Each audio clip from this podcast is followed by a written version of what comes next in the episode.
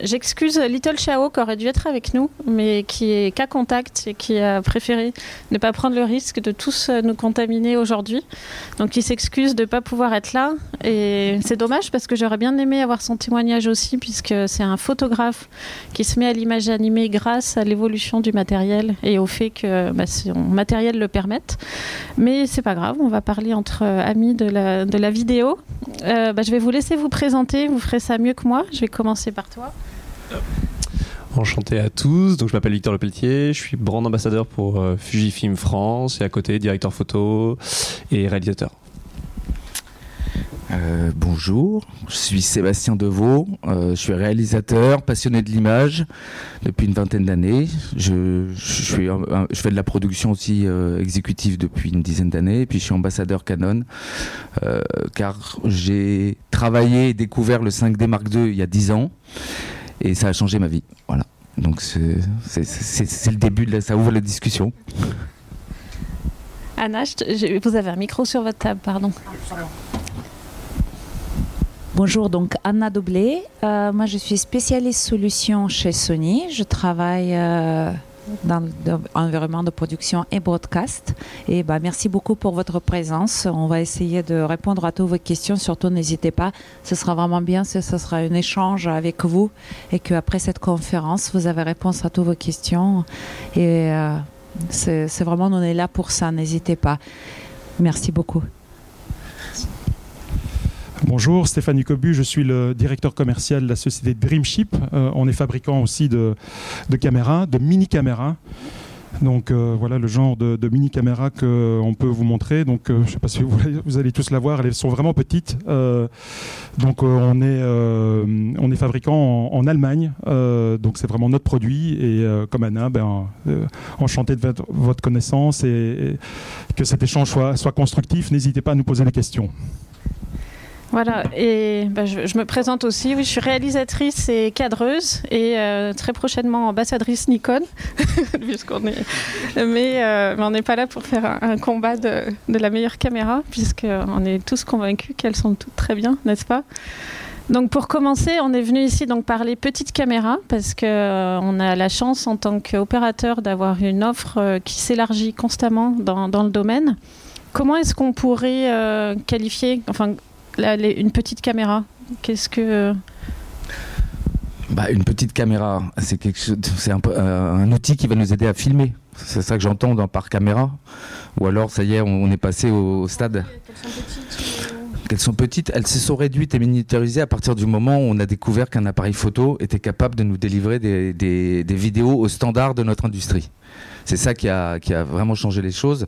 Après, c'est sûr qu'au niveau euh, économique, notre industrie, n'était pas prête à recevoir il y a 10 ans un appareil à 2500 euros euh, qui allait révolutionner euh, tout, tout, sur son passage et avant tout euh, offrir la possibilité d'être créatif à une nouvelle génération avec des produits accessibles. C'est surtout sur ça que tout a démarré pour moi. C'est l'ouverture à la créativité avec une nouvelle génération qui aujourd'hui s'est imposée. On ne peut pas dire autre chose que c'est imposé. Après, le, workflow euh, complet par rapport à ça, on parle des petites caméras et on voit qu'autour, il y a eu d'abord tous les accessoires accessibles et ensuite, bah, on, voit aujourd'hui qu'une marque comme Blackmagic a compris aussi qu'il fallait leur donner à cette nouvelle génération le multicaméra. Et, euh, et, en fait, pour euh, recentrer juste le, thème d'aujourd'hui, on peut dire qu'il y a 15 ans, ce qui a commencé à se réduire, c'est un peu certains caméscopes. Mais Aujourd'hui, donc, on a une offre beaucoup plus large en matière de petits outils de prise de vue. Euh, il y a aussi les téléphones dont j'ai pas forcément envie de parler aujourd'hui parce que pour moi, c'est pas encore des caméras. Il y a d'autres personnes qui s'en servent et qui vont, euh, qui vont parler de ça. Mais là, l'idée, c'est vraiment de bah, faire un éventail de, bah, des petites caméras et surtout de ce que ça nous ouvre comme euh, possibilité en matière de prise de vue.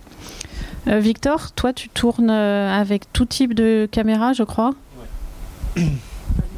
Donc euh, ouais, moi j'utilise, enfin c'est vraiment ça va de, la grosse caméra comme on connaît Harry Red jusqu'aux petites caméras, mais pour moi c'est très différent en fait. L'outil que je peux en faire des, petits boîtiers, comme là en face de moi j'ai un XT4, c'est que je le vois vraiment comme un couteau suisse en fait. Je me dis quand je pars sur des tournages, que ce soit avec des grosses ou des petites, j'ai toujours ce boîtier dans mon sac et qu'il y a forcément un moment où j'aurais pas forcément prévu un truc et je me dis ah tiens là j'ai l'idée. Mais euh, le machineau va pas forcément avoir le grip je vais pas avoir, forcément avoir le temps. Et je sais que quoi qu'il arrive avec mon boîtier je pourrais le faire. Je peux faire de la photo de l'hyperlapse du timelapse de la vidéo. Je peux quasiment tout faire. Je peux partir dans un avec un sac à l'autre bout du monde et j'arriverai quasiment à tout faire. Je pourrais faire matcher les images. C'est l'avantage de voir vraiment comme un couteau suisse. Euh, et c'est en ça, je trouve, que ça, ça a un bénéfice euh, incroyable qu'on tourne avec des grosses ou des petites caméras. Euh, Est-ce qu'il y a un type de production pour lequel c'est plus adapté que d'autres? Peut-être Stéphane? Nous, très clairement, la, taille, c'est vraiment ce qui euh, importe le plus dans, notre gamme de produits. On est spécialisé là-dedans et, euh, et c'est forcément pour répondre à des besoins où on n'a pas de place pour mettre une caméra euh, moyenne ou grande. Je pense aux drones, par exemple, où on a besoin de caméras très légères, très petites. Je pense même encore à certaines productions 3D où faire un rig avec deux grosses caméras est moins simple que deux petites caméras à manipuler, à mettre en place. mais très clairement, euh, on, utilise nos caméras sur, pas mal de séries Netflix, par exemple, euh, parce que euh, il y a des situations où voilà, il y a un film, on est dans une voiture, on n'a pas le recul. On parlait de Harry, par exemple, tout à l'heure. Ben, Harry Rental loue nos caméras dans certaines situations où même leur mini est trop grande. donc, clairement, la, taille pour certains angles, et ça ouvre évidemment la porte à de la créativité parce qu'on on arrive à avoir des angles aujourd'hui euh, qu'on ne pouvait pas forcément avoir auparavant. Alors c'est vrai que nous, bah, je vous ai montré la caméra, mais elle est vraiment petite. On en a encore une plus petite que ça, qui est la moitié de cette taille-ci, euh, parce que là j'ai des connecteurs, mais j'ai euh, la même avec deux breakout cable pour le SDI et, le contrôle.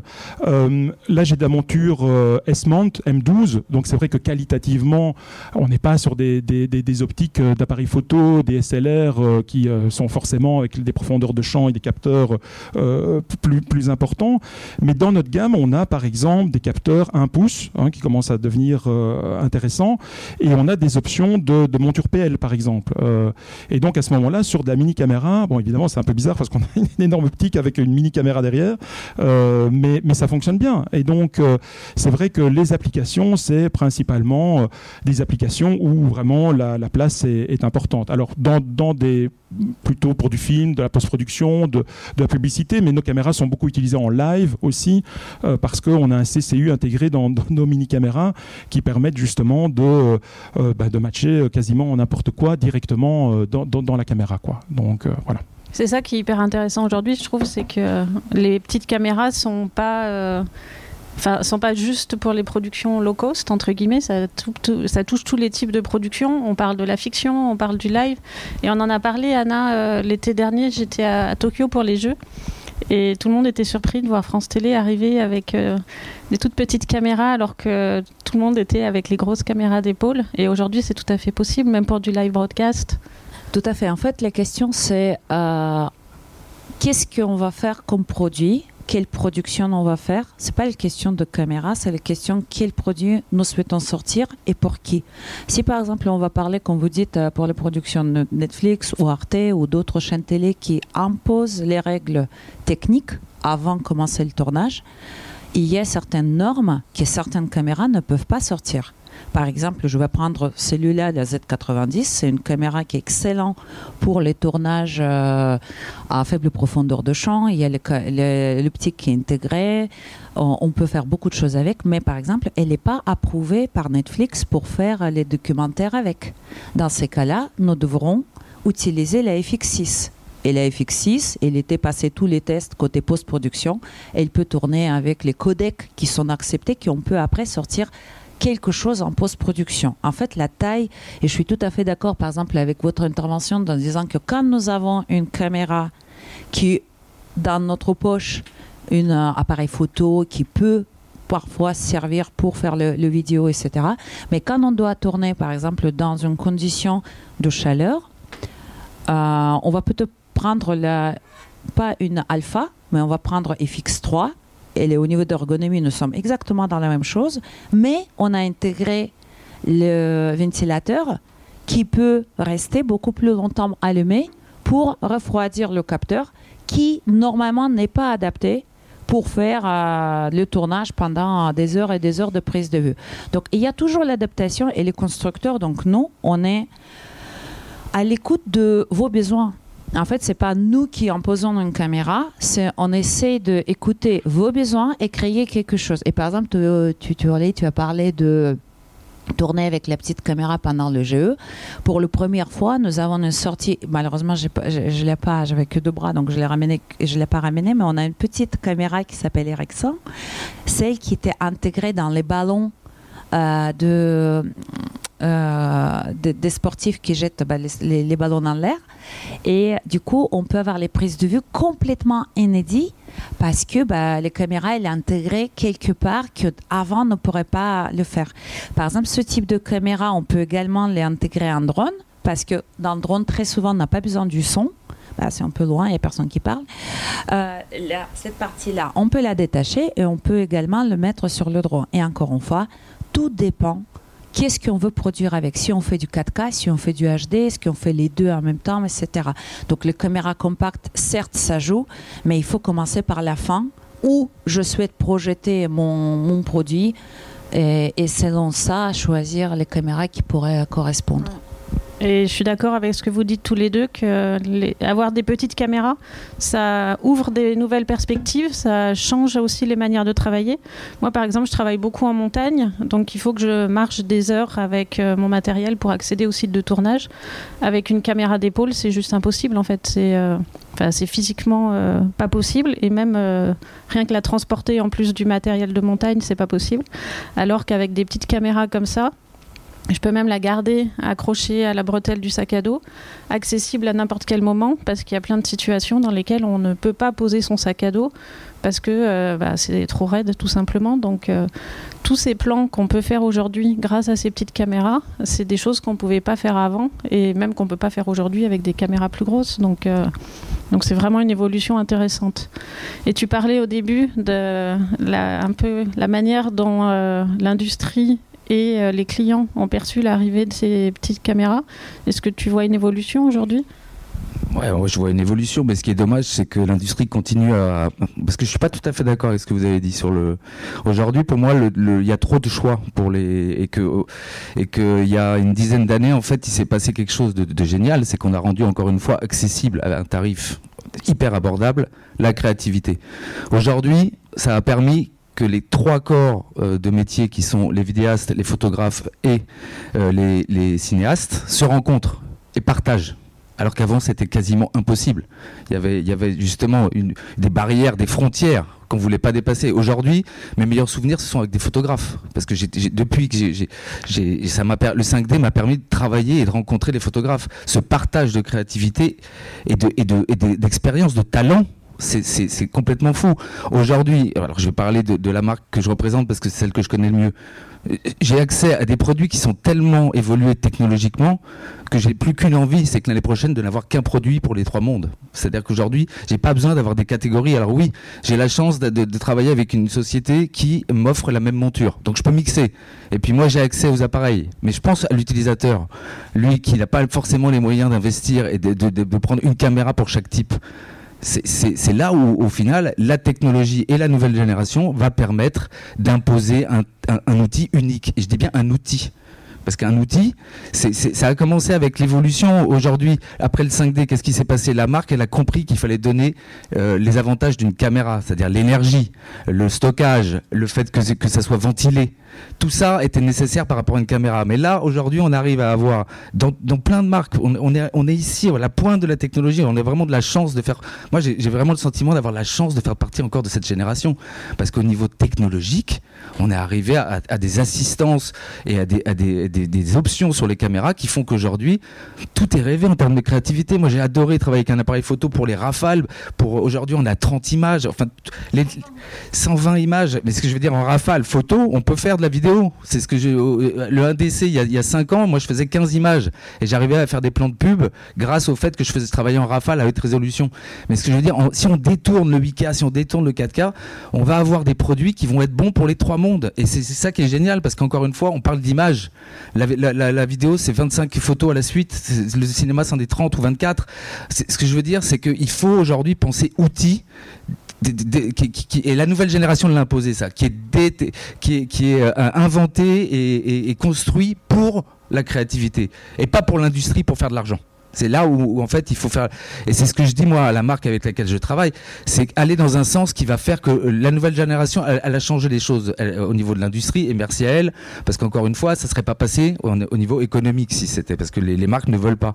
Là aujourd'hui je pense qu'on va avoir des outils qui vont être accessibles et encore une fois, euh, ce, qui, ce, risque pas encore de disparaître pour moi, on en avait la discussion avant, c'est les gammes optiques. Et c'est pour ça que je suis allé chez Canon, parce qu'à la base, Canon est un opticien. Et donc au final, moi, c'est la grammaire narrative qui m'a qui m'a importé. Mais les outils qui sont derrière, ils évoluent tous les six mois aujourd'hui. Donc j'ai beaucoup plus d'intérêt à vous dire investissez sur une gamme optique que sur un boîtier parce que les boîtiers ils évoluent tellement que moi j'attends celui qui va réunir les trois mondes pour vraiment être content. Après, je suis heureux avec ma grammaire narrative et mes optiques. C'est ça qu'on a donné aussi. C'est accès à un boîtier qui avait 80 focales différentes.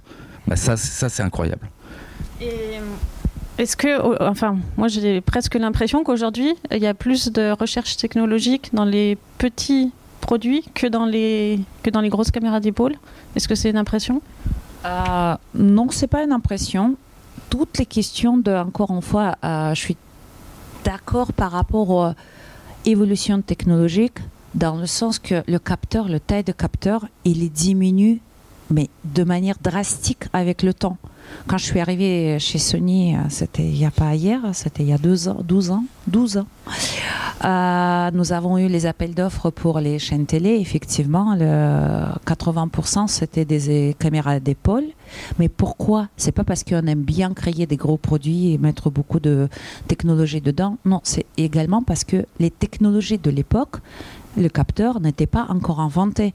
Et les recherches et développement que, par exemple, votre société, j'imagine, elle a, elle a pu faire, c'est aussi grâce à réduction de taille de capteur qui ingénieur, moi je ne suis pas ingénieur donc je ne peux pas parler de mes collègues au Japon, mais l'ingénieur elle travaille sur la mutualisation. Et votre intervention par rapport aux optique, elle est excellente et exactement on peut c'est un investissement de beaucoup plus longtemps, longue durée, parce que bah, euh, on peut adapter les optiques euh, de d'autres marques euh, parce qu'on a toujours des adaptateurs. Je pense que c'est pas un secret pour vous. On a toujours des adaptateurs pour utiliser les optiques de d'autres marques sur tous les appareils. Et effectivement, la miniaturisation des caméras, elle est possible à cause de recherche, de recherche et développement qui passe par la stade également financière parce que pour investir, pour continuer à, recherche et développement, bah, il faut le cycle d'amortissement qui devient bah, de plus en plus court. Mais par contre, par exemple, si on va prendre les euh, caméscopes ou les caméras qui existent déjà sur le marché, le cycle de caméra professionnelle, elle est beaucoup plus long. Par exemple, je vais prendre Z280, c'est une caméra qui est utilisée par... Euh, euh, c'est un capteur avec euh, ces trois capteurs demi-pouce. C'est une caméra qui est utilisée par euh, France Télévisions, par euh, Arte, par beaucoup de agences France Presse et beaucoup de chaînes télé, etc. c'est une caméra qui existe depuis déjà 7 ans et on n'a pas près de la remplacer. Elle marche super bien, etc. Après, on a deux cycles. On a le cycle des produits, on va dire, basés sur le développement grand public, et on a le cycle de produits qui sont beaucoup plus longue durée, comme par exemple le Vinis ou euh, F55, etc. Donc on a, on a vraiment de... Oui, avec le workflow qui va derrière. exactement, tout à fait, euh, qui justifie cette, euh, cette question. Et, Stéphane, par rapport à la recherche et développement, justement, comment vous arrivez à fabriquer des caméras aussi qualitatives et aussi petites? Alors comment je peux pas vous l'expliquer parce que c'est notre recette industrielle. Euh, Dreamship, c'est c'est c'est pas Sony forcément, c'est pas la taille de Sony, euh, mais on n'est quand même pas une toute petite euh, société. On est 150 ingénieurs euh, dans la boîte, mais la partie vraiment caméra, broadcast et, je dirais plus film, c'est une business unit qui est beaucoup plus petite. On est une vingtaine de personnes, on doit avoir une dizaine d'ingénieurs. Ben, c'est vraiment de la R&D tout le temps et très certainement sur des nouvelles techniques. Il y a, des nouveaux produits. Je peux pas trop en dire là tout de suite, mais on travaille beaucoup sur les des capteurs vraiment HDR très haute dynamique où on monte vraiment en nombre de bits vraiment de façon impressionnante. Donc bon, je peux pas trop en parler parce que c'est vraiment un nouveau produit qu'on est en train de développer pour le moment, mais, mais clairement, oui, la R&D est essentielle euh, euh, parce que euh, ce, qui, ce, qui, est important, c'est forcément le c'est forcément l'optique, mais c'est aussi tout le vidéo processing qui est autour de ça. Et je pense qu'on a, on a un pipeline vidéo qui est vraiment, qui est vraiment intéressant, quoi. Donc après, pour rebondir sur les optiques aussi, parce que je crois que c'est un sacré sujet, les optiques, nous, on a un sacré problème, c'est que les optiques, c'est, c'est, nous, on s'est travaillé qu'avec vraiment des petites optiques parce que notre but c'est faire des mini mini caméras. Donc euh, travailler avec montureux, Canon ou euh, c'est juste pas possible parce que du coup ça nous ferait une caméra qui est, trop grande. Donc c'est vrai qu'on travaille avec des optiques euh, type M12, euh, type monture C. alors on essaye de travailler de plus en plus avec des gens comme Kowa, comme Fuji, comme qui sort des trucs maintenant. La, monture C à l'époque c'était des caméras industrielles. Donc le piqué d'image, on s'en foutait. C'était le but c'était de, mettre ça sur des lignes de montage et, euh, de voir s'il y avait euh, euh, du, quality control et voir s'il y avait des problèmes dans la chaîne de production. Nous, on a sorti ces caméras des chaînes de production, on a fait des caméras vraiment vidéo, mais forcément, la, la, partie optique, c'était la partie la plus compliquée. Et quand on va se présenter, parce que l'optique, c'est vraiment compliqué, hein, c'est pas, je vais pas dire qu'un capteur c'est simple et que le vidéo processing derrière, mais nous, on maîtrise, donc c'est facile. se lancer dans la fabrication d'une optique, c'est un métier, c'est voilà, il y en a pas beaucoup qui font des, bonnes optiques. Hein, donc, euh, euh, et quand on va voir des gens euh, au Japon pour leur dire voilà, sortez-nous un nouveau modèle, on va en vendre 500 dans le monde, bah, d'abord ils vous regardent avec des yeux un peu bizarres et puis bah, pas de souci, mais l'optique va vous coûter 15 000 euros. alors qu'une caméra chez nous, on est entre 1000 et 2000, donc c'est juste pas possible. Quoi. Donc, vraiment, l'optique est un problème. Cela étant dit, le marché augmente vraiment dans les montures C. On voit Zeiss, par exemple, qui sort maintenant des, très chouettes montures en monture C. on commence à voir maintenant des montures Ecowa à quelques, quelques belles montures. Fuji, on a beaucoup de montures en Fuji qui, fonctionnent très bien. Donc on n'arrive pas encore au point de la qualité de, des optiques Canon ou, euh, peu importe euh, euh des, grands noms, mais, mais on n'est pas loin. On commence à s'en rapprocher quand même tout doucement. Ouais. Et est-ce que euh, les, les supports, même les, le, le, fait qu'on puisse enregistrer des fichiers pareils sur des petites cartes et, euh, et même les batteries, parce que quand on a commencé notre carrière, les batteries, euh, c'était des ceintures en plomb. On n'aurait jamais pu euh, utiliser... Ça, ça, aussi, ça fait partie de ce qui a révolutionné nos pratiques, je pense. Bah, tout évolue. Hein. Mais c'est vrai qu'aujourd'hui, on a un acteur supplémentaire. On ne l'a pas encore évoqué. Je crois qu'on en a parlé un peu avant. C'est les algorithmes et l'intelligence artificielle. C'est qu'aujourd'hui, on est vraiment là-dessus et que ça va vraiment évoluer de manière exponentielle maintenant. C'est plus euh, en dix ans, on a déjà grandi énormément, mais là, avec euh, ce qui nous arrive, les reconnaissances, là, on part vraiment dans un dans un monde qui va qui va qui va changer complètement l'ère euh, technologique. Ça, c'est évident hein, dans dans moins de dix ans. 嗯我们 Oui, ça c'est euh, vraiment le, sujet. Et je parlais de Dreamship et de la taille de Dreamship. Finalement, qu'est-ce qu'on fait euh, chez, chez, Dreamship? On fait principalement de, l'automobile, en fait, euh, de, de l'industriel automobile. Donc, par exemple, les caméras, les rétroviseurs des nouvelles Audi électriques. vous savez, maintenant, ils mettent des caméras avec des écrans intérieurs. bah, bah c'est nous. La, la, vision 360 chez BMW, quand on se parque, là, on voit vraiment un truc virtuel, un truc incroyable. Bah, c'est nous. Euh, donc c'est vrai qu'on a une expertise vraiment là-dedans et, on voudrait de plus en plus l'appliquer dans, euh, dans notre monde euh, parce que la, réalité augmentée, la réalité virtuelle sont clairement des outils aujourd'hui qui sont c'est phénoménal tout ce qu'on peut faire avec tout ça et de nouveau créativité. donc rajouter des, éléments comme ça d'intelligence artificielle. moi, je vois dans, nos bureaux, ils font des études de, dingue sur la détection dans l'image, parce qu'on fait de, l'automobile et au niveau sécurité, on doit avoir une, une analyse de l'image quasiment instantanée et c'est très important. Donc c'est vrai que tout ça va de plus en plus découler dans, nos produits parce qu'aujourd'hui, ben, c'est un vrai sujet. quoi. Et, la réalité augmentée, d'amener voilà, du graphisme, d'amener, je sais pas, des positions automatiques de caméra, de avoir vraiment cette, créativité de, de, messages dans, dans l'image, euh, et pas seulement dans le live, je pense, euh, parce que moi je suis plus dans le live, donc je connais plus ça, euh, mais je pense que ça va vraiment amener beaucoup, beaucoup dans, la production. Après, il y a un truc qu'il ne faut pas oublier, c'est les boîtiers ne remplacent pas la technique. Et la technique est primordiale sur le boîtier. C'est-à-dire que on peut avoir tout en automatique, mais il y a un moment, ça va foirer. Aujourd'hui, je vous garantis, à 99%, il y a un moment, ça va foirer. Et votre technique est primordiale. C'est-à-dire que aujourd'hui, vous avez la possibilité de filmer sur euh, des tarifs qui sont euh, euh, bah, imbattables par rapport à il y a 10 ans. Vous pouvez faire tout ce que vous voulez, mais la technique doit être primordiale. Parce que c'est ce qui vous sauvera toujours, en fait et que ce soit une grosse caméra, un petit boîtier et l'optique c'est pareil. Moi je prends je prends un exemple, c'est je, je, déteste tourner avec des optiques photo. C'est un truc, ça n'a pas été pensé pour faire de la vidéo. Même si elles sont toutes bonnes, je trouve que c'est globalement, c'est pas une optique euh, euh, vidéo. Et euh, tourner avec une optique vidéo, alors maintenant on adapte, ça c'est tiré d'un zoom caméra qui a été miniaturisé mais avec des les mêmes compétences. C'est juste un bonheur quoi. Mais par contre, derrière, j'ai un petit boîtier, j'ai la capacité d'être libre dans mes mouvements, de pouvoir accrocher euh, en haut, en bas, droite, à gauche une voiture, hein, faire ce que je veux. Mais quoi qu'il arrive, la technique, elle doit rester. Ah. Après, alors, je, je suis complètement d'accord avec toi et que c'est la base il faut avoir cette expérience et, comprendre comment ça marche.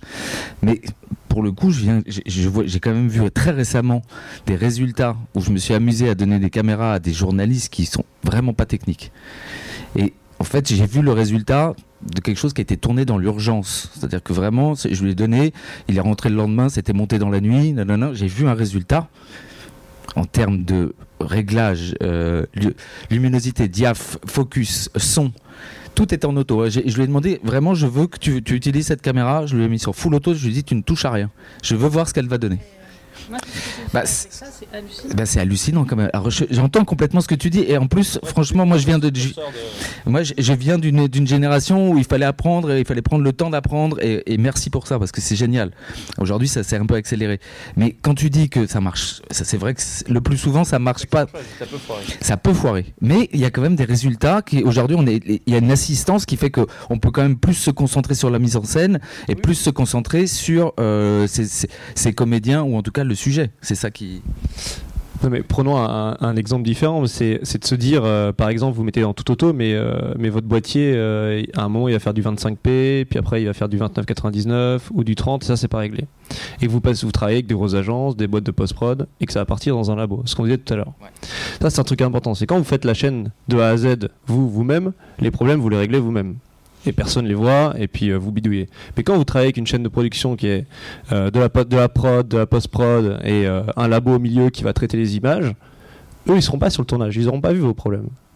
Et si vous n'avez pas la technique de, régler correctement quoi qu'il arrive, même si on passe pas par de l'auto, mais juste une base propre, vous êtes sûr que votre téléphone il va sonner et que la post-prod va vous appeler. Enfin, attends, il y a un problème avec les images, je comprends pas. J'ai 15 formats différents. c'est quoi cette histoire? J'ai du HD, euh, de la 4K, de la, UHD, et ça, ça passera pas en fait. Ils vous rappelleront plus.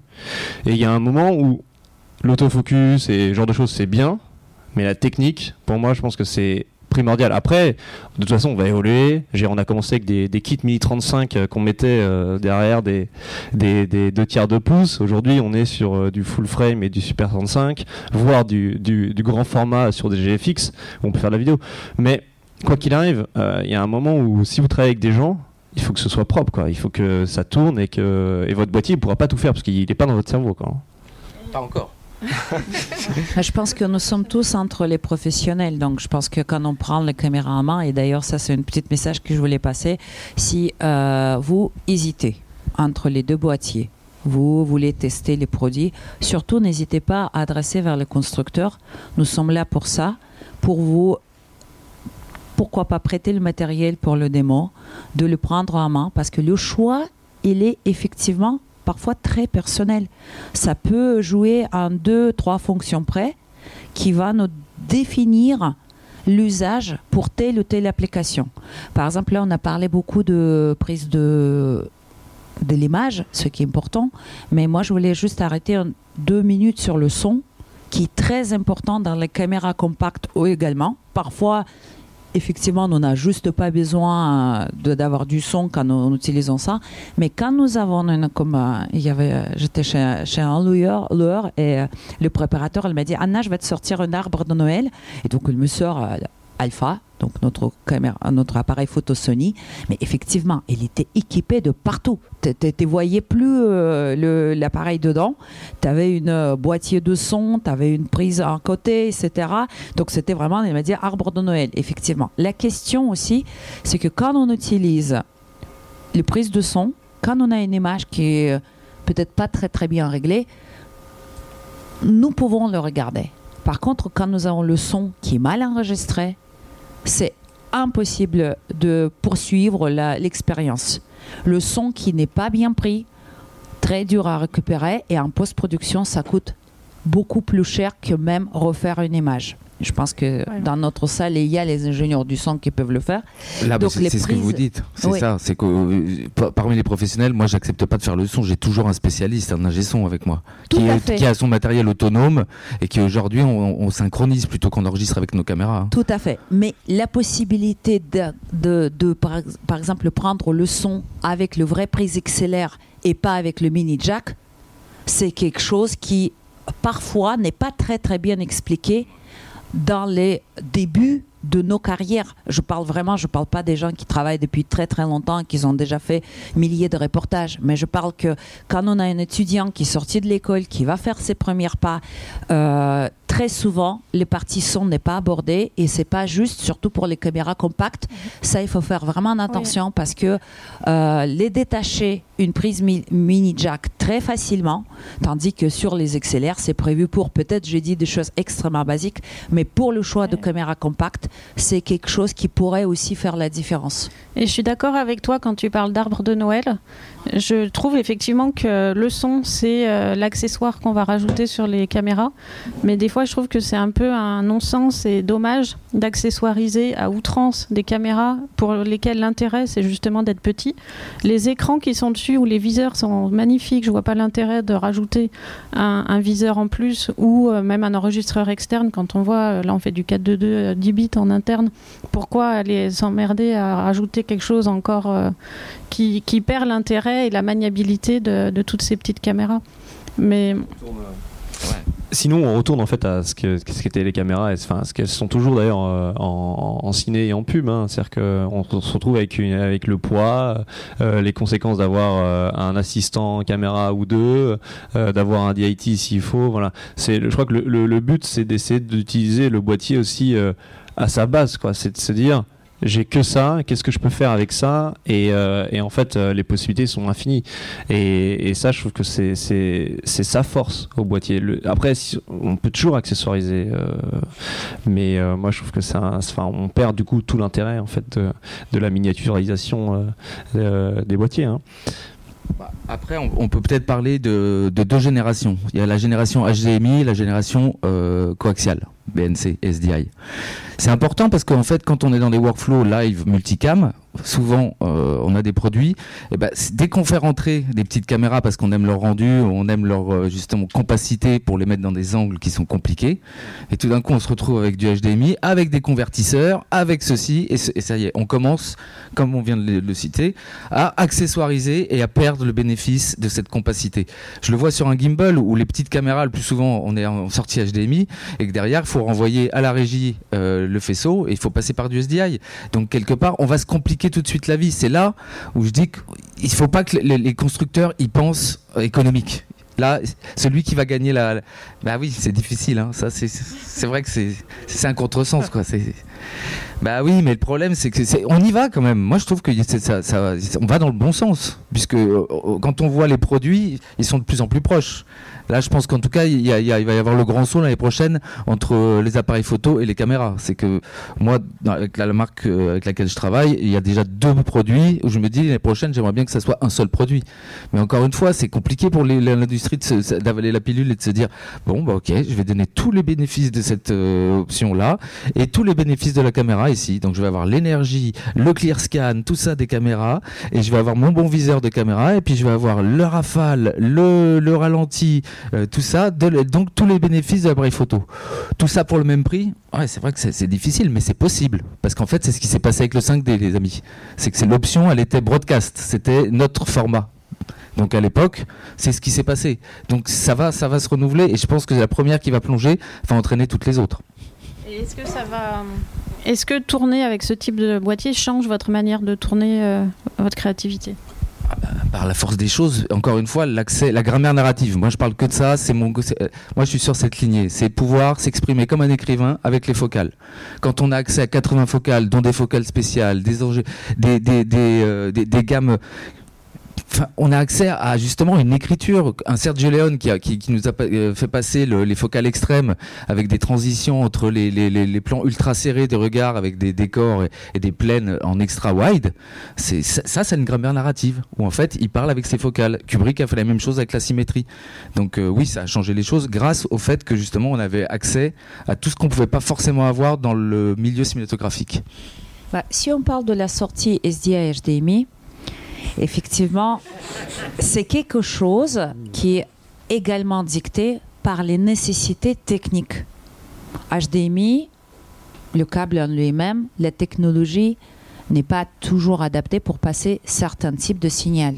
Donc quand nous avons besoin de sortir, par exemple, bah, sur Z90, nous avons la sortie SDI, on l'a rajouté parce que c'est quelque chose qui est nécessaire parfois pour le direct et HDMI n'est pas capable de livrer un type de signal euh, parce que c'est pas. Pourquoi il existe alors le HDMI HDMI, il existe également parce que vous avez aussi les moniteurs qui sont plus moins coûteux, qui sont adaptés pour regarder l'image, peut-être de moins bonne qualité, que nous avons besoin pour contrôler l'image. Donc c'est en fait HDMI quand elle est au, début de sortie HDMI, il était à 4.2.0, il ne pourrait pas transporter le signal 4.2.2. C'est que la deuxième norme HDMI quand elle est arrivée un peu plus tard grâce aux recherches développement, que nous pourrions intégrer la même capacité euh, qui se rapprochait vers SDI. C'est quelque chose qui, qui était euh, en deux temps. Hein, d'abord, on avait SDI, après HDMI qui est arrivé. Mais la question aussi, c'est le contrôle de l'image qui, aujourd'hui, avec les caméras compactes, la plupart du temps, peut être fait aussi avec votre téléphone parce qu'on a très souvent les porteuses Wi-Fi qui est intégré dans les caméras, qui peuvent appareiller par exemple avec votre téléphone et vous pouvez avoir l'image, pas uniquement avec un câble, mais également euh, en passant par euh, la contrôle wireless qui paraît très important sur les petites caméras parce que très souvent on va le mettre quelque part à déporter et pour contrôler l'image, on n'a pas toujours besoin de câble. On peut aussi faire ça euh, avec, avec votre téléphone ou avec votre tablette ou PC, etc. Donc ça, je voulais juste ajouter par rapport à Connectic, ce qui est, important aussi. Ouais. Après, attention, euh, ça, l'un remplace pas l'autre. Hein. Enfin, je, crois que c'est vraiment important d'accentuer ce point, mais ça ne remplacera jamais une grosse caméra inversement. C'est euh, un, complément pour, ton cas aussi, c'est pareil, c'est un, un, complément. Et chez Sony, c'est pareil. Euh, FX9, A7S, euh, je trouve qu'on peut pas faire la même chose. Et pourtant, c'est deux énormes euh, caméras. et on n'est pas la même crèmerie. Hein. mais mais c'est vraiment des compléments, quoi. Enfin, ça va plus se jouer sur la créativité de ce que vous pourrez faire derrière en montage. Mais concrètement, on peut faire la même chose avec une grosse caméra qu'avec une petite. C'est juste que la machinerie sera différente et que vous aurez plus de gens avec. Mais, euh, ça ne remplace pas, euh, ça, ça, se complète. Ou bien au contraire, ça se complète. On peut, vraiment aller vachement loin en fait avec ça, euh, que ce soit sur de la pub, enfin tout type de projet. Vous pouvez voir beaucoup plus loin qu'un simple bout à bout où on met de l'image et du son. Quoi. On peut intégrer de la photo, on peut intégrer plein de choses. Et dans ce cas-là, ça ouvre des portes ouvertes qui sont hyper intéressantes. Mais et pour du live, pareil. C'est-à-dire que nous, on a fait un exemple chez Fuji, c'est que euh, au premier confinement, en fait, on s'est retrouvé avec la problématique que le salon de la photo était euh, euh, annulé. Euh, et on s'est dit qu'il il fallait quand même qu'on puisse continuer à, communiquer. Et il restait plus que du live en fait. Hein. et du live il y a quelques années, c'était, enfin ça, ça l'est encore d'ailleurs, hein, mais des, grosses régies de chez AMP avec du, du, matériel broadcast hors de prix et qui, qui est même, c'est des techniciens qui sont, qui sont derrière des ingénieurs. Et je me suis posé la question, je me suis dit comment on peut faire un multicaméra avec aucune bride de créativité en live euh, sur euh, deux plateformes différentes. Et on a trouvé un système pour utiliser ces boîtiers là et on a fait un, on a fait cinq jours de live trois lives par jour euh, avec cinq boîtiers XT4 et des optiques MK et ça, et personne voit la différence. Et on a et en fait la, la contrainte était de que je puisse garder la même qualité que de ce que je filme d'habitude mais là de l'avoir en direct sans monter eh ben, c'est possible. Tu l'as monté en direct. Je l'ai monté en direct, exactement. Et, donc en fait, voilà, c'est des outils qui viennent euh, compléter des, des problématiques. Hmm. Ouais, ben, encore une fois, totalement d'accord avec toi, mais parce que vous étiez malin et que tu as, tu, as, tu as, travaillé avec des directeurs techniques qui étaient ouverts d'esprit et qui ont dit OK, parce que on va pas me faire croire encore une fois que le HDMI, donc pour revenir là-dessus, c'est quelque chose qu'on aime et qu'on apprécie. Moi, j'ai cassé des boîtiers à cause de ces, de ces connectiques. On sait que c'est une connectique amateur et qui, c'est la raison, elle est économique. C'est aujourd'hui, j'ai des caméras de la même taille que mes boîtiers photo. C'est pas pour rien qu'elles sont SDI, hein. Voilà, c'est juste que c'est la connectique professionnelle. Il y a la génération HDMI et la génération SDI. Mais à partir du moment, moi, le constructeur, je lui dis, il faut, dans ces cas-là, que vous, vous sortiez le même produit, bah, vous le mettez professionnel et vous le mettez à, mais c'est pas possible de laisser des produits un HDMI, l'autre parce que là en termes de on n'est pas encore wireless partout et le câble c'est un certain alors évidemment AMP on, parle du département AMP euh, au niveau câble, est-ce que ça leur coûte Ah bah là on a, on a changé les connectiques les amis, maintenant on est en mini, vous vous débrouillez. Non, non. J'ai une anecdote sur, sur AMP. Euh, il y, a, trois ans, euh, on, se retrouve à faire un, énorme live pour euh, Orange avec AMP et une, célèbre agence que on ne citera pas ici, mais et en fait, ils avaient une problématique, c'était les, prémices de la 5G et Orange voulait en direct diffuser une image sur un drone. Sauf que MP, leur caméra, il fallait absolument faire du 50p en 4K, je crois. Euh, et qui a 3 ans en fait euh, sortir du 50p en 4K en 4.2.0 10 bits directement en interne eh ben il y a pas beaucoup. Pas beaucoup de boîtiers en fait qui le faisaient même pas chez MP euh. enfin ils auraient dû vous appeler désolé mais euh, en tout cas, ils avaient rien à portée de main. Et euh, ce jour-là, j'avais deux boîtiers, dont un XT3, je crois, ou un XT2, XT3. Et, et en fait, j'aurais dit, bah si, ça le sort en mini, mini HDMI. Et ils ont mis un drone. Ils ont mis un, ce boîtier-là sur le drone et on a sorti une image en direct qui, qui, a en 5G euh, avec, ce boîtier-là. Et ils étaient hyper surpris. Et au début, franchement, au tout début, quand je leur ai dit si ça le fait, on m'a dit bon, t'es gentil, retourne jouer avec tes jouets de ton côté et laisse les grands euh, s'amuser. C'était un peu, l'idée. Et puis au bout de 10 minutes, on fait ah, c'est quand même pas mal en fait ton truc. Et puis en fait, on pourrait faire des multicams avec euh, parce qu'il y a des, y a des optiques Fujinon et puis et puis en fait voilà. Qu'est-ce fait au niveau énergie? Euh, au niveau énergie, euh, ça tenait en fait. Enfin, pour le, euh, le, plan, il durait. de toute façon, le drone était limité hein, à 30 minutes, donc ça c'était c'était un 8 pales. et après, le boîtier tenait les 30 minutes, mais de toute façon, le, le, plan qui était diffusé en direct, il a duré, je sais pas, 3 4 minutes grand maximum, donc donc ça faisait ça faisait la blague. Parce qu'en fait, ce qui était compliqué, ce qui est compliqué, c'est sur le live, c'est de gérer l'énergie pour les boîtiers. Moi, je suis totalement ouvert à, à mettre des boîtiers. Ouais, c'est ça. Il faut passer par la mais elles sont pas forcément toujours accessibles et, pas forcément euh, bon tarif. Il y a pas mal de boîtiers aussi où on met un power bank sur l'USB-C et du coup on peut. ouais, enfin. ouais, voilà, il y a toujours des solutions. Et enfin, ce qu'on dit depuis tout à l'heure, euh, c'est vraiment que c'est une évolution qui est hyper intéressante euh, pour nous en tant qu'opérateurs. Et, malheureusement, je vois le, temps qui passe, même si on aurait envie de continuer à échanger pas mal. Et j'aimerais avoir un peu de temps pour vous, pour des questions, s'il y en a, peut-être. Oui. Je, je répéterai la question. Euh, vous avez, on est tous d'accord sur l'importance de l'évolution de la techno. Pour permettre l'illustration. Euh, et je perçois qu'il y a. Et donc l'importance de la RD Mhm. pour l'intelligence artificielle ou pour euh, les voitures. Et je perçois qu'il y a un trou dans votre panel. Le trou, vous l'avez éliminé d'entrée, ce sont les smartphones. Et je, alors, je ne dis pas que c'est des caméras euh, analogues aux autres. Simplement, en termes de RD, sans être méchant avec les- certaines des marques qui sont là, si on compare la RD, la puissance d'Apple, de Samsung et de quelques autres, et des Chinois, que- qu'il ne faut pas oublier, comment est-ce que vous voyez l'évolution? Est-ce que, je pose ma question un peu plus directive, euh, est-ce que ce qui est en train de se passer n'est pas la suite de ce que vous évoquiez à propos de l'arrivée du 5G 2 euh, mais avec un autre monde encore, qui certes ne saura pas tout faire. Hein, C'est pas question en particulier le son que vous évoquez, ça c'est la cata absolue, mais qui va, euh, qui va rechanger la donne de la même manière que ça s'est changé entre la vidéo pro et le mix photo-vidéo que vous évoquez. Alors la question pour, pour ceux qui n'ont pas entendu, c'est en gros, est-ce que la prochaine révolution, c'est celle des smartphones qui remplacerait de plus en plus les caméras, c'est ça? Compte tenu de la puissance, Compte tenu de la RD, puissance R&D, d'acteurs comme oui. euh, Euh, juste, euh, je vais passer la, la parole ensuite aux autres, juste pas, euh, au fait que j'ai délibérément choisi de ne pas aborder les smartphones là, c'est parce que euh, après le sujet est aussi trop vaste et, et là on voulait vraiment parler caméra et oui. Peut-être Anna, tu veux Oui, répondre bien sûr. En fait, la question, c'est euh, vous avez déjà à moitié, en posant cette question, à mon avis, répondu à ça. C'est pourquoi faire?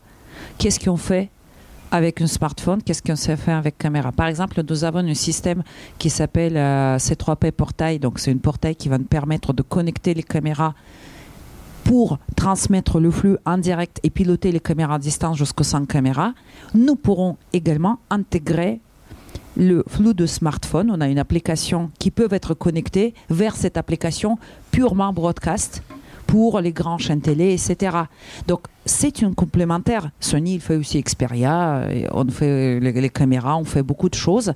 La question, c'est pourquoi faire et jusqu'où on peut aller. Effectivement, aujourd'hui, les smartphones déjà utilisés, euh, la puissance de R&D des smartphones de Apple, Apple ne fait pas les caméras broadcast pour le moment ou euh, exactement, on sait. Mais donc chacun va mettre des œufs dans les paniers pour développer telle ou telle technologie. Par exemple, nous on a sorti Xperia Pro qui est adapté pour certaines prises de vue, qui va nous permettre d'avoir les euh, transmissions 5G pour faire du streaming professionnel, mais en, aucun cas on va remplacer une caméra d'épaule pour euh, certaines émissions comme Colanta, Pékin Express, etc. par les smartphones. Tout d'abord parce que les personnes doivent avoir une batterie qui va tenir pendant plusieurs jours sur une île et aucun smartphone n'est pas capable de le faire, etc. Donc on ne va pas entrer dans les banalités, mais encore une fois, c'est qu'est-ce qu'on fait pour quelle production on va délivrer les produits. Parce que les professionnels, ce n'est pas des amateurs. Les amateurs, ils peuvent faire tout ce qu'ils veulent. Les professionnels doivent faire quoi? Ils doivent vendre son image, ils doivent vendre sa créativité, ou euh, si on parle de la marché vraiment d'art, il doit promouvoir sa, sa vision. Donc les professionnels, si vous arrivez à vendre pour une chaîne télé quelque chose qui créé avec votre smartphone, mais bravo, la créativité, c'est les pr- premiers mots. Par contre, s'il vous donne un cahier de charge et vous devez sortir un fichier qui s'appelle 422 avec une codec avec une certaine, euh, avec une certaine importance, ou par exemple vous devez projeter, faire du mapping sur, euh, sur une image qui est grand et qui est énorme, aucun smartphone n'est capable de livrer une image qui va faire le mapping sur un très très grand écran. Et ça, c'est il faut savoir aussi. connaissance, Il y a- France 3 utilise des smartphones pour faire des reportages de terrain. Oui, alors c'est que ça. Non, mais ça, mais ça reste un outil en fait. Enfin, ça, ça, ça reste un outil. le smartphone fait partie des caméras aujourd'hui. Euh, global, on va pas parler de petites ou de grandes caméras, ça reste une caméra. C'est juste que, en fait, ce qu'on disait tout à l'heure, ça reste un outil pour faire euh, un moment euh, un certain type de projet et que la caméra s'adapte au projet et pas l'inverse en fait. C'est surtout ça qui est important. C'est, je, je, crois pas que demain on utilise un smartphone pour faire un long intégral. dans 10 ans, peut-être que ça sera le cas pour en crash cam, je sais pas. Mais en fait, ça ne reste que des outils. Je crois qu'il faut pas les mettre de côté. C'est tous les outils sont intéressants. Euh, même là, entre différents appareils photo hein, euh, euh, et, caméras, il y, a des, choses à prendre chez chacun qui sont, qui intéressants. Donc, je crois qu'il faut, on, peut pas mettre de côté les, smartphones. Non, je voulais juste dire un mot par rapport à Dreamship. clairement, c'est une menace pour nous. Le, smartphone devient de plus en plus complet avec des fonctionnalités. Je veux dire, le, nouvel, iPhone est incroyable. Euh, alors maintenant, nous, on ne voit pas ça que comme une menace, mais aussi comme une opportunité, parce que euh, notre, nous travaillons pour des fabricants de téléphones euh, pour faire leur pipeline vidéo. Donc, quelque part, nous, on voit ça aussi en, grosse opportunité.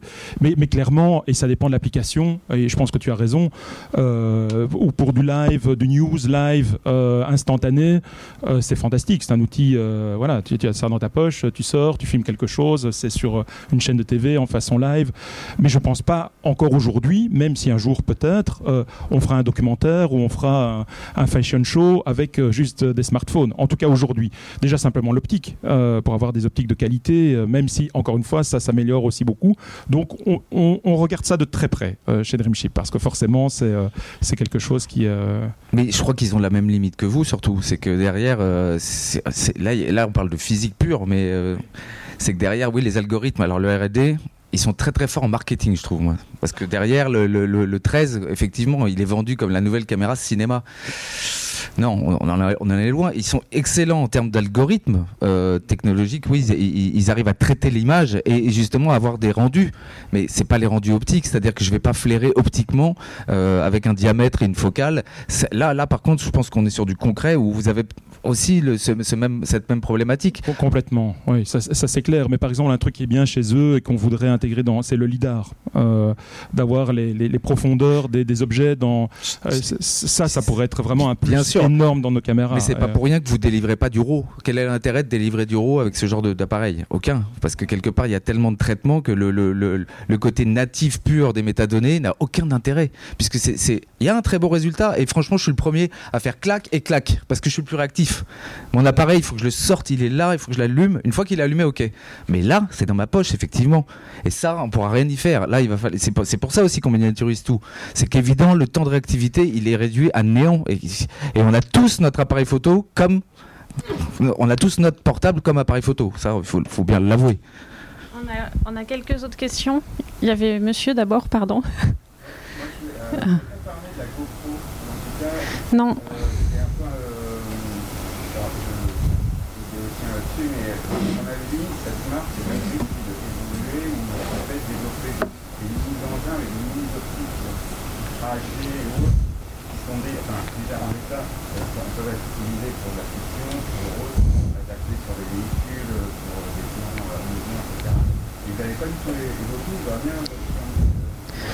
vrai qu'on l'a pas évoqué et alors j'ai envie de parler action cam parce que alors, GoPro reste quand même le leader mais c'est pas les seuls à, en faire.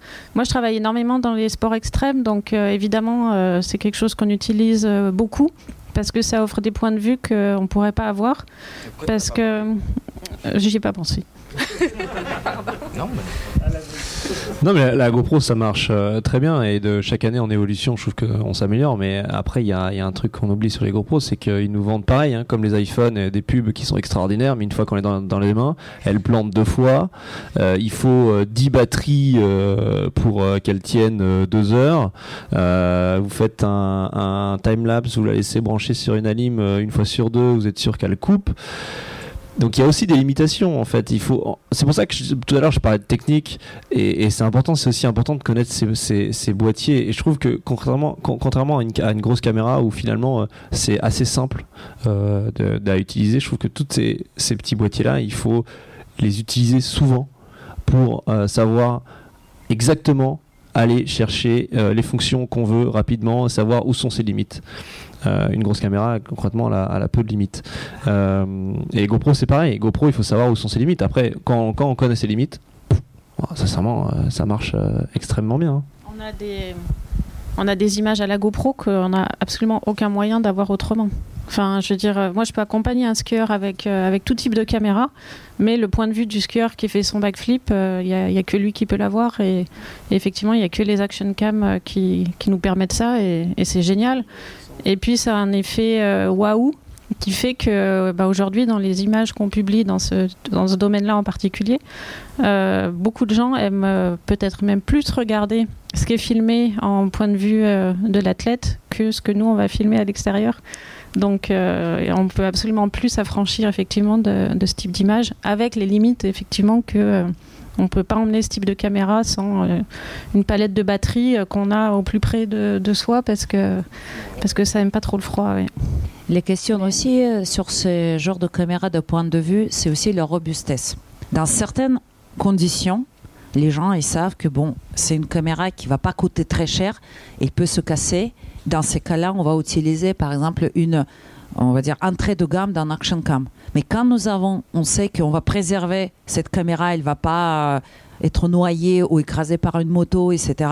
Là, dans ces cas-là, nous pourrons choisir quelque chose de plus qualitatif. Donc, dans les caméras de point de vue, il existe aussi plusieurs gammes qui sont adaptées aux différents tournages. Par exemple, on va prendre comme merci pour la connaissance les Ericsson, donc c'est notre notre petit euh, appareil qui coûte trois fois une, une, caméra action cam. Donc on ne va pas l'utiliser dans les mêmes conditions. Si on sait que par exemple sur, le, sur les compétitions de moto, j'accroche une caméra sur les roues de moto, euh, j'ai beaucoup beaucoup de, de, de chances qu'il ne va pas revenir entière.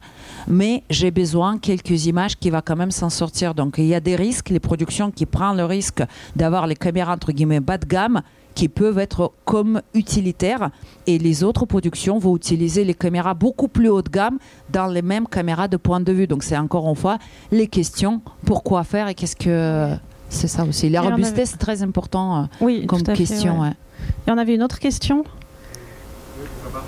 Merci. Euh, oui, ces, petites caméras, vous dites qu'elles sont pro et donc elles répondent à des exigences de diffuseurs. Moi je pose la question de la taille du capteur j'essaie de, comprendre ce qui se passe entre les caméras 8K qui sont devenues effectivement la grande mode il y a quelques temps et qui semblent décoller. Ça, ça en fait partie. Et, ce qui paraît. Euh, cette caméra pro, mini caméra pro, qui peut faire des documentaires euh, euh, au niveau, par exemple, de l'exigence de, plusieurs des meilleurs.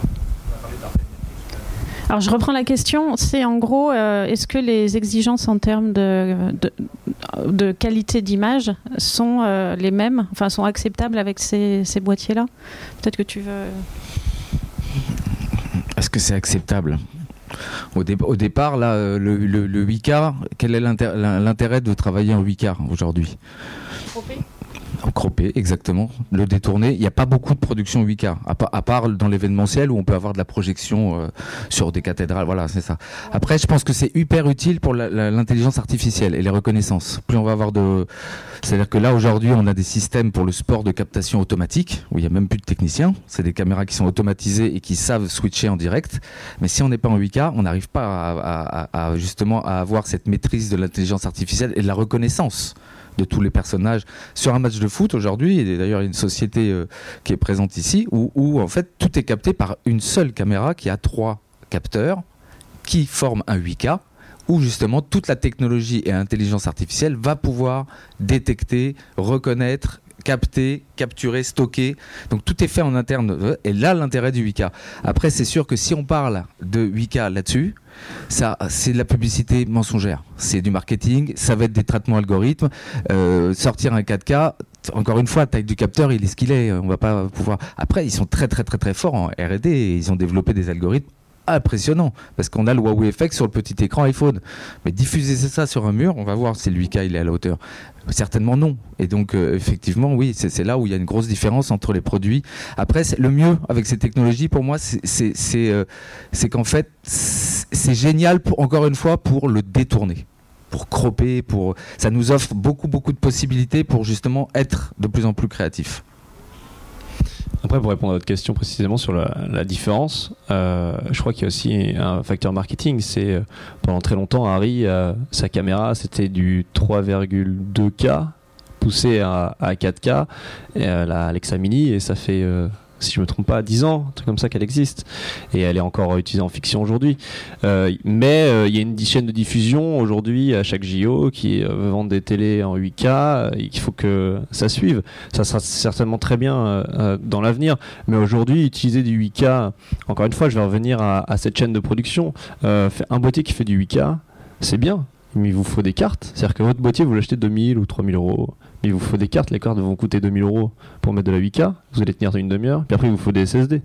Les SSD vont vous coûter 2 2000 euros parce qu'il en faut quand même beaucoup. Puis après, vous allez envoyer ça à la post-prod et la post-prod, ils vont dire Ah ouais, mais il faut que je fasse des proxys parce que j'arrive pas à les monter. Et puis après, ils vont faire Ah, puis il faut que je stocke. puis c'est lourd. Et en fait, on se, rend compte que finalement, oui, c'est bien d'avoir de la 8K aujourd'hui, mais on, va, on l'utilisera peut-être dans 3-4 ans. Euh, aujourd'hui, sortir euh, déjà un très bon 4K, c'est largement suffisant, sincèrement, pour tout ce qu'on fait. Et, notre standard, notre standard, c'est toujours le Full HD, hein, parce que quoi qu'il arrive, les chaînes de production derrière pour des grosses entreprises, il faut tout changer. C'est, ça se fait pas en claquant des doigts et qu'on en est encore. On, pensait y être plus rapidement, je pense. C'est que là, ça, évolue, mais encore une fois, c'est comme le, les 204 000 ISO annoncés par les, constructeurs quand ils sortent un boîtier. On va jusqu'à 204 600 ISO. Chapeau. Hein. bravo, hein, bravo. Est-ce qu'on a d'autres questions?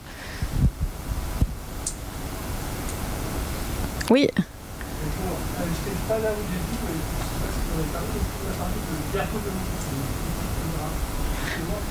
Euh, en toute façon, du point de vue de l'opérateur, qui est sur le terrain, euh, bah, moi je, connais ça et j'ai connu les grosses caméras. Euh, bon, c'est lourd, mais au moins on sait que voilà, on peut cadrer et on a le bouton à proximité du bras, le gaz, etc.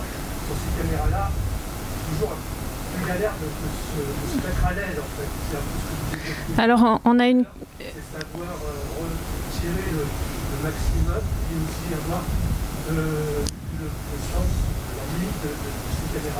Alors, il y a une question qui concerne euh, l'ergonomie de ces boîtiers.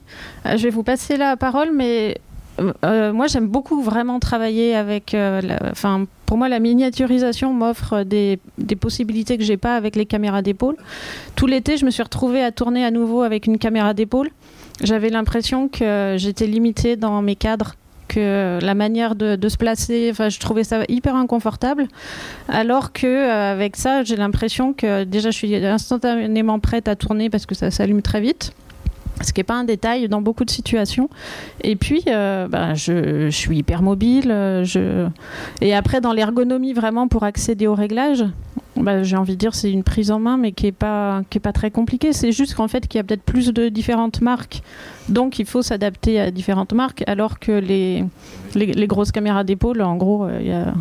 Enfin, il y en a deux, trois, et puis elles, sont, elles sont toutes plus ou moins les mêmes. Ouais. Bah, en termes d'ergonomie, c'est moi on me demande souvent parce que j'aime bien travailler avec des assistants de la nouvelle génération et, on me dit mais ils font quoi vos assistants? Ils sont photographes ou ils sont en vidéaste? Parce qu'ils sont nés avec et au final ils ont appris à s'en servir même non accessoirisé. Et c'est vrai que les résultats sont vraiment là. Nous, je pense qu'on fait partie d'une génération plus commune au niveau de notre apprentissage et, de la manière dont on utilise les caméras.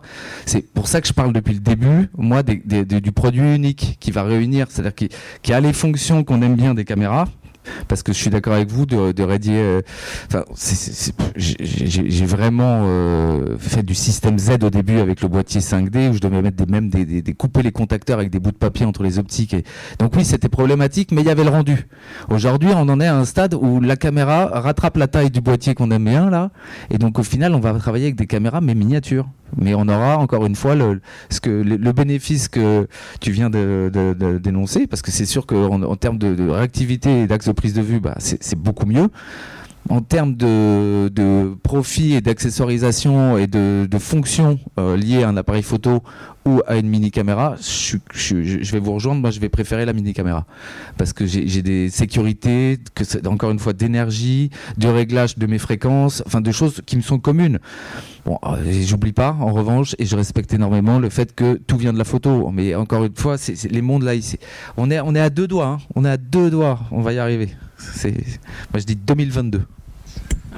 C'est ce qu'on disait euh, avant d'attaquer, c'est que la frontière entre image fixe et animée est vraiment en train de se réduire, que ce soit ben, pour la prise de vue et puis même, euh, j'ai envie de dire, dans la, dans la diffusion, parce qu'aujourd'hui, même avec les réseaux sociaux, bah, quand on diffuse un plan fixe euh, avec de l'image qui bouge dedans, euh, c'est une photo animée en fait. Donc euh, c'est un moment intéressant. Ouais, le partage est génial. Le, partage, encore une fois, c'est moi j'ai vécu depuis de 10 ans, mais ma meilleure période de toute ma vie. Et pourtant je suis passionné depuis le début. Mais c'est de partager avec ces gens de talent. Mais c'est quelle, quelle chance inouïe. Et que tout d'un coup on a des projets en commun. Le photographe qui a ce regard, cette patience, cette, cette expertise de la lumière qui va, qui va mettre à profit la production. Vous, vous allez lui apporter le mouvement, euh, le, la, mise en scène, euh, l'action, l'émotion de, de, vos comédiens. Mais tout, ce partage-là, moi j'en ai les poils dressés parce que c'est les meilleurs souvenirs de ma carrière. C'est vraiment dommage que Little Chao ait pas pu venir avec nous parce que tu aurais eu plaisir à échanger avec lui, donc un photographe qui s'est mis à la vidéo grâce à ses boîtiers, mais qui est qu'à contact, donc euh, qui n'est pas là aujourd'hui. On l'embrasse. N'est-ce pas? Après, je pense qu'il y a encore un travail à faire euh, pour les constructeurs de, vraiment améliorer euh, l'interface pour que ce soit plus simple. La problématique qu'ils ont aujourd'hui, c'est qu'ils naviguent entre deux mondes, qui est la photo et la vidéo. Et que, euh, alors, Sony a fait une alternative, hein, mais avec son, son sa FX3 et, et la 7S. Mais, mais globalement, pour moi, c'est une problématique. C'est-à-dire que d'un côté, on a la flexibilité de pouvoir tout faire et de l'autre côté, il y a une part de moi qui me dit ouais, mais c'est quand même une complexité par rapport à, des caméras euh, où euh, en trois boutons euh, c'est réglé. Donc je pense qu'il y a encore un travail à faire là-dessus. Du, produit. Mais est-ce que toi, un produit unique, c'est quelque chose auquel tu aspires Non.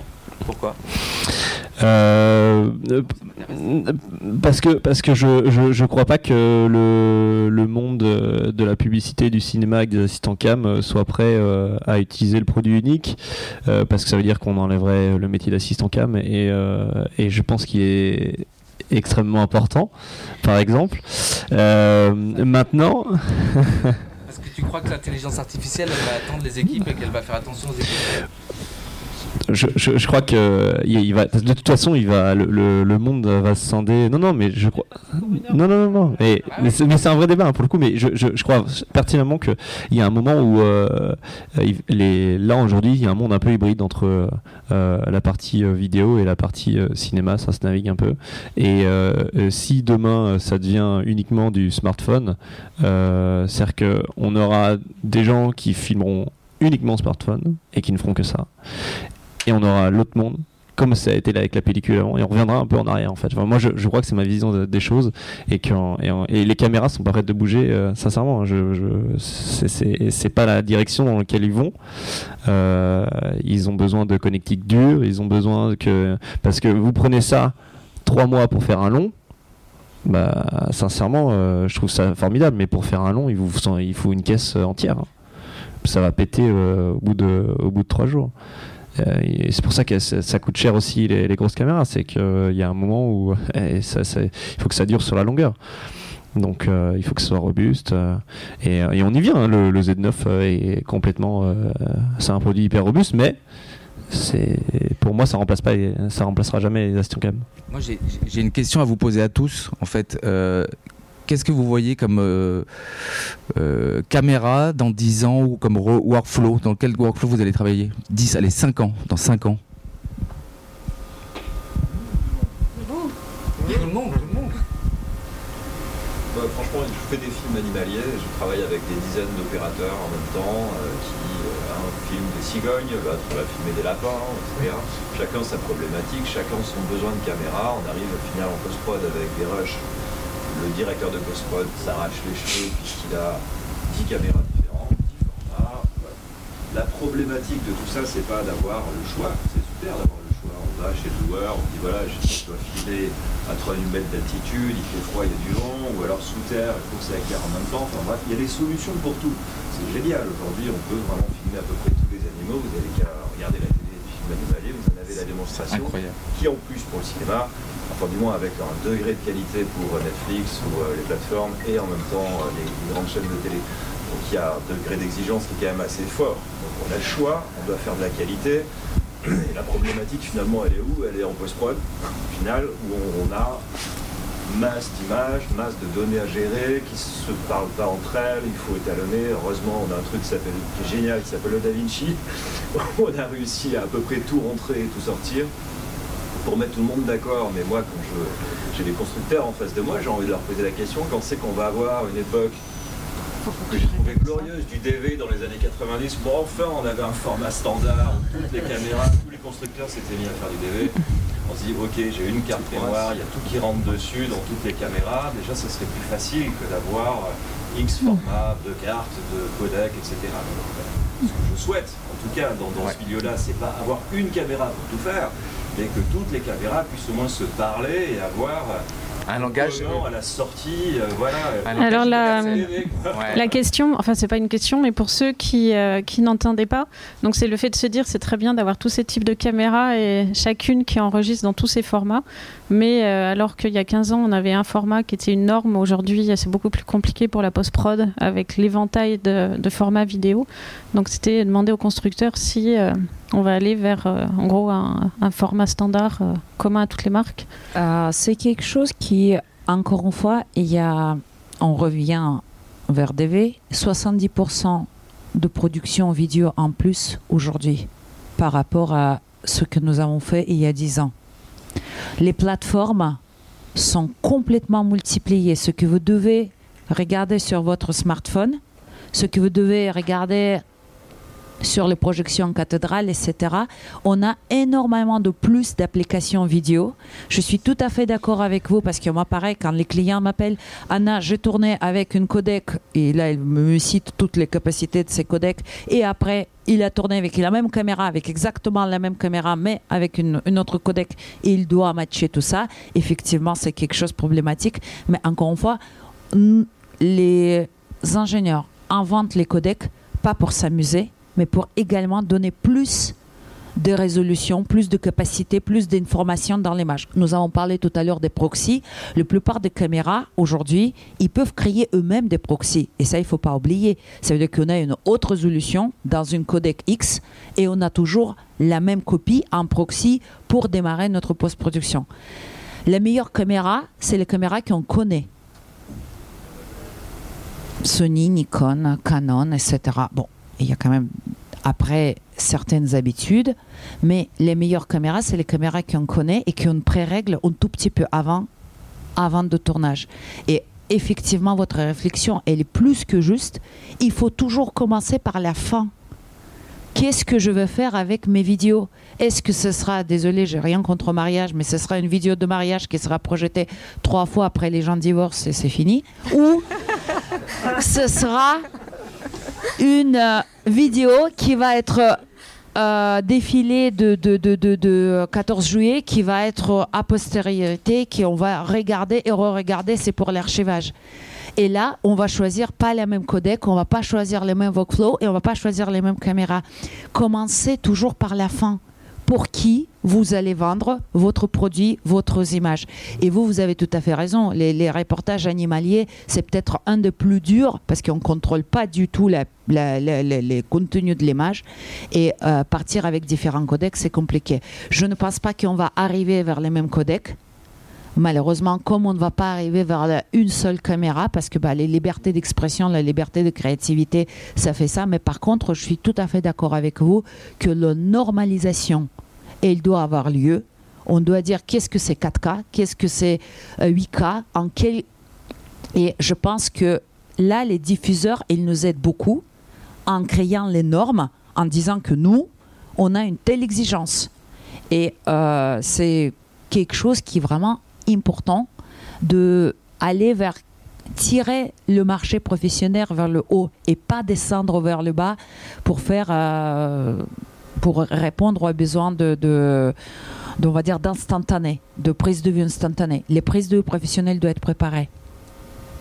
Et je crois que ce sera le mot de la fin, parce que on a, tous envie de continuer, mais on doit laisser la, place pour la conférence suivante. Donc, euh, bah, merci d'être venu euh, nous écouter si nombreux.